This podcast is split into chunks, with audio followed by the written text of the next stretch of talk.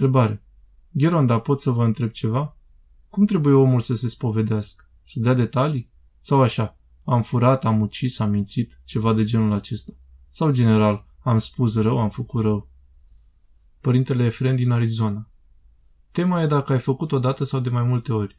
Dacă este vorba despre un lucru pe care l-am făcut de mai multe ori, vom spune, Părinte, am făcut asta de nenumărate ori. Dar dacă există o situație deosebită în cadrul aceluiași păcat, care trebuie spusă exact așa cum s-a întâmplat, e necesară spovedanie exact. Hai să spun. Pentru vorbirea în deșert sau pentru judecată sau pentru bârfă mai pe înțelesul nostru, va spune, Părinte, am făcut asta de foarte multe ori. Nu va spune de fiecare dată ce a vorbit cu exactitate. Nu e nevoie. Vom spune așa, urăsc pe cineva sau urăsc pe mai mulți oameni. Voi spune la plural. Însă dacă există un caz special care se diferențiază, ce ca să dau, prin care ura ar fi provocat un rău în plus, voi spovedi și acel lucru. Dacă e ceva în mod obișnuit, pentru că mi-a spus acel lucru îl urăsc, se întâmplă des asta. Însă atunci când ura îl conduce pe om spre răzbunare, zici, m-am gândit să-l omor nu e așa? Dar atunci când păcatul are aceeași esență, aceeași formă, voi spune că am făcut lucrul ăsta de multe ori. Nu vei face o numărătoare exactă a păcatului în cauză. Există și lucruri care se măsoară, desigur, la anumite lucruri. Vorbind despre vorbirea în deșert. Poți să numeri de câte ori ai greșit? Nu se poate. Deci nu poate nimeni să scape de grăirea în deșert și să nu păcătuiască, căci de nu spune cuvânt deșert, nu păcătuim. Vorba deșartă este vorba care nu are niciun folos. Și nu este nevoie să o zicem. Nu e ceva necesar ce trebuie spus. E ceva zadarnic. Cum sunt glumele, bârfele, curiozitățile. Ce s-a întâmplat acolo, ce a făcut acela, ce a făcut celălalt. Lucruri ce de fapt nu trebuie să ne intereseze. Aceste păcate nu au un calup standard. Păcatele care trebuie să fie spuse standard sunt doar păcatele trupești. Trebuie spuse la modul general, tipiconal.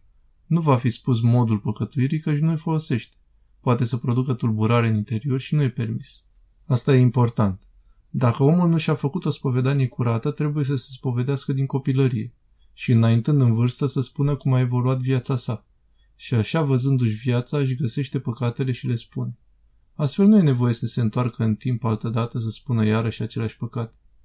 După ce se curățește bine, cu ajutorul duhovnicului și prin strădania personală, apoi nu e nevoie să se întoarcă și să spună, oare m-a spovedit curat? Dar dacă i-a scăpat ceva și nu a spus, iar apoi Dumnezeu i-a adus aminte, să scrie, ca să nu uite și să o spovedească apoi. Să o scrie într-un carnețel sau pe o hârtiuță, să-și amintească și la vremea potrivită o va spovedi. Sfânta spovedanie e un lucru neapărat necesar. Fără spovedanie nu putem intra în rai. Este cheia care deschide poarta raiului. Fără această cheie nimeni nu va putea intra înăuntru. Ori de câte ori s-ar împărtăși cineva, ori de câte ori s-ar spovedi cu mintea înaintea lui Dumnezeu, lucru ce are har și putere pentru că cerem iertare. Însă dacă nu se spovedește curat înaintea duhovnicului, nu poate lua în mâna sa cheia ca să deschidă ușa împărăției cerurilor.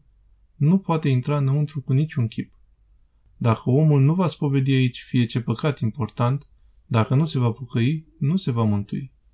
Prin exemplele și întâmplările pe care le avem înscrise despre acest adevăr, trebuie neapărat să se facă o spovedanie curată, în special în ceea ce privește păcatele de moarte. Omul trebuie să scape de ele, să nu mai apese. Iar păcatele mici, care nu aduc moarte sufletească, le vom purta fiecare până la moarte, într-o măsură mai mică sau mai mare. Să vă dau un exemplu pe care l-am mai zis, desigur și altă dată, dar haideți să-l repet ca să vedeți că fie și un singur lucru păcat îl poate duce în iad pe om. Era o femeie virtuoasă care făcuse un păcat lucru ce se petrece adesea în zilele noastre, însă atunci era un lucru rar întâlnit. Femeile credincioase cu frică de Dumnezeu, pentru evlavia și curăția lor, considerau acel lucru de netrecut, foarte, foarte grav. Era oarecum. Nu se spune exact ce păcat anume făcuse acea femeie, dar se subînțelege. Nu s-a spovedit pentru că i-a fost rușine să-i spună duhovnicului și s-a hotărât să ia cu ea păcatul în mormânt, căci nu era lucru de mărturisit. Atât de mare era rușinea ei. În cele din urmă a aflat scăpare la Maica Domnului. Avea icoana ei și plângea acolo, o ruga foarte mult să o ierte.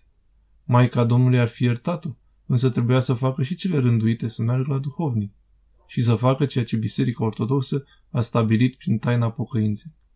Și, după ce a plâns mulți ani, într-un final am putea spune că femeia ar fi iertată.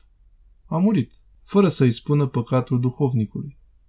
De îndată ce a murit demonii, știind că păcatul e grav, de moarte, de iad, și că Hristos judecă drept după dreptatea sa, au crezut că nu mai există mântuire pentru acea femeie și imediat ce a murit, i-au înșfăcat sufletul conform cu păcatul pe care îl săvârșise. Și o duceau în iad precum uliul își duce prada în cuib. Cum o duceau în adânc, aceea striga la Maica Domnului să o ajute. Avea foarte mare credință în Maica Domnului. Iar când a ajuns în iad și au început să o chinuie, să o înfricoșeze și să o amenințe, văzând toate cele cumplite care există acolo, aceea, prin credința ce o avea Maica Domnului, nu încetau să o strige ca să o ajute, să ierte Dumnezeu păcatul și să se mântuiască. Și, așa cum o striga pe Maica Domnului, pentru o clipă s-a luminat tot locul acela și a sosit Maica Domnului să ajute cu multă dragoste acel sufletel. De îndată ce au văzut pe împărăteasa cerurilor, s-au revoltat. Ce cauți pe aici? Sufletul la care ai venit e încărcat de păcate. A săvârșit un păcat înfricoșător de moarte și nu o puteți lua, căci Fiul și Dumnezeul tău a dat o poruncă, iar porunca spune și asta. E sortită pieirii. Bine, nu am nimic de zis. Iar ei, demonii, crezând că Maica Domnului vrea să o răpească din mâinile lor, i-au spus, vom merge la dreptul judecător. Căci erau sigur că Hristos nu poate să încalce în dreptatea lui porunca lui și va judeca cu dreptate. Știau dreptatea lui. Nu cumva să ne o înșfaci. Vrem să mergem la dreptul judecător. Bine, vom merge la judecător. Nu o voi lua. Vom merge la dreptul judecător. Și au mers demonii cu Maica Domnului înaintea lui Hristos. Iar Maica Domnului a îngenunchiat înaintea Domnului spunându-i, Fiule și Dumnezeul meu, știu că acest suflet a păcătuit asta și asta, însă s-a rugat mulți ani înaintea Sfintei Icoanei mele cu credință și dragoste și vreau să o ajut să se mântuiască. Demonii au strigat, Doamne, să nu-ți încalci dreptatea ta. Este porunca ta, nu poți să o încalci. Tu ești drept. Firește că după moarte Dumnezeu e drept, acum e milostiv. Și spune Hristos cu dreptate, Maică, primesc dragostea ta, cererea ta pentru acest suflet, dar nu încetez să fiu drept și de vreme ce am dat o poruncă, o voi aplica. Maica Domnului a spus, Copilul meu, te rog, fă ceva să o mântuiești. A vărsat multe lacrimi din tot sufletul înaintea mea. Trebuie să-i răsplătesc. Nu se poate altfel. Tu vei găsi o cale. Tu ești atot știutor și poți să o mântuiești. Maică, singurul lucru pe care pot să-l fac e să aduc acest suflet din nou pe pământ, să o readuc în trup la viață, să cheme pe părintele duhovnic, să-și spovedească păcatul, iar după trei zile o voi lua. Să faci asta. Demonii s-au tulburat imediat ce au auzit. Și dreptatea a ținut-o și a găsit modalitatea de a o mântui. Între timp, pe pământ, unde femeia deja murise, au trecut două-trei zile și nu o îngropaseră încă, căci o așteptau pe sora ei care trebuia să vină dintr-un sat oarecare și a întârziat. Și nu o îngropaseră încă. La un moment dat, cum o plângeau acolo, cu lumânările aprinse, având gura și ochii închiși, deschide ochii, femeile se îngrozesc toate. Nu vă speriați, sunt bine. Vă rog să-l chemați pe duhovnic, am nevoie de el. După trei zile voi muri. Nu vă neliniștiți, voi mai trăi trei zile. Când a auzit-o vorbind atât de pașnic și liniștit, s-au liniștit și el. A sosit și duhovnicul și a spovedit păcatul, i s-a citit rugăciunea de dezlegare și exact a treia zi îi se sfârșește viața. Vreau să vă spun că a avut un singur păcat nemărturisit. Toate celelalte păcate le mărturisise. Un singur păcat de moarte se aseamănă cu o aluniță ce provoacă cancerul în trupul unui om sănătos. Poți fi cu totul tânăr, cu viață, într-o clipă drăcușorul îți spune asta și poți merge direct la dreptul judecător. Vi se pare mult? Mergi pe drum, amețești și te lovești cu capul de ceva. Un copil se izbește cu motocicleta, cum s-a întâmplat de curând în Grecia cu un copil care a murit într-un accident de motocicletă. Moartea e neprevăzută. Întrucând moartea e neprevăzută, iar păcatele de moarte, precum cancerul, de ce să nu ne lepădăm de cancer? De ce să nu facem operație să-l scoatem afară? Cum se scoate? Prin spovedania păcatului nostru, prin rugăciunea de dezlegare și să fim pregătiți. Cine poate pune la îndoială faptul că în Sfânta Scriptură scrie că nu există loc de chin și loc de odihnă? Cum să nu existe Dumnezeul adevărat și adevărul? Căci Dumnezeu este adevărul. Spune adevărul și ne-a spus că există viață veșnică și în cer și în iad. Prin urmare, Trebuie să avem grijă, să ne primenim sufletele. căci nu ne vom teme de moarte dacă ne vom pregăti. Psalmistul spune, gătitul m-am și nu m-am tulburat.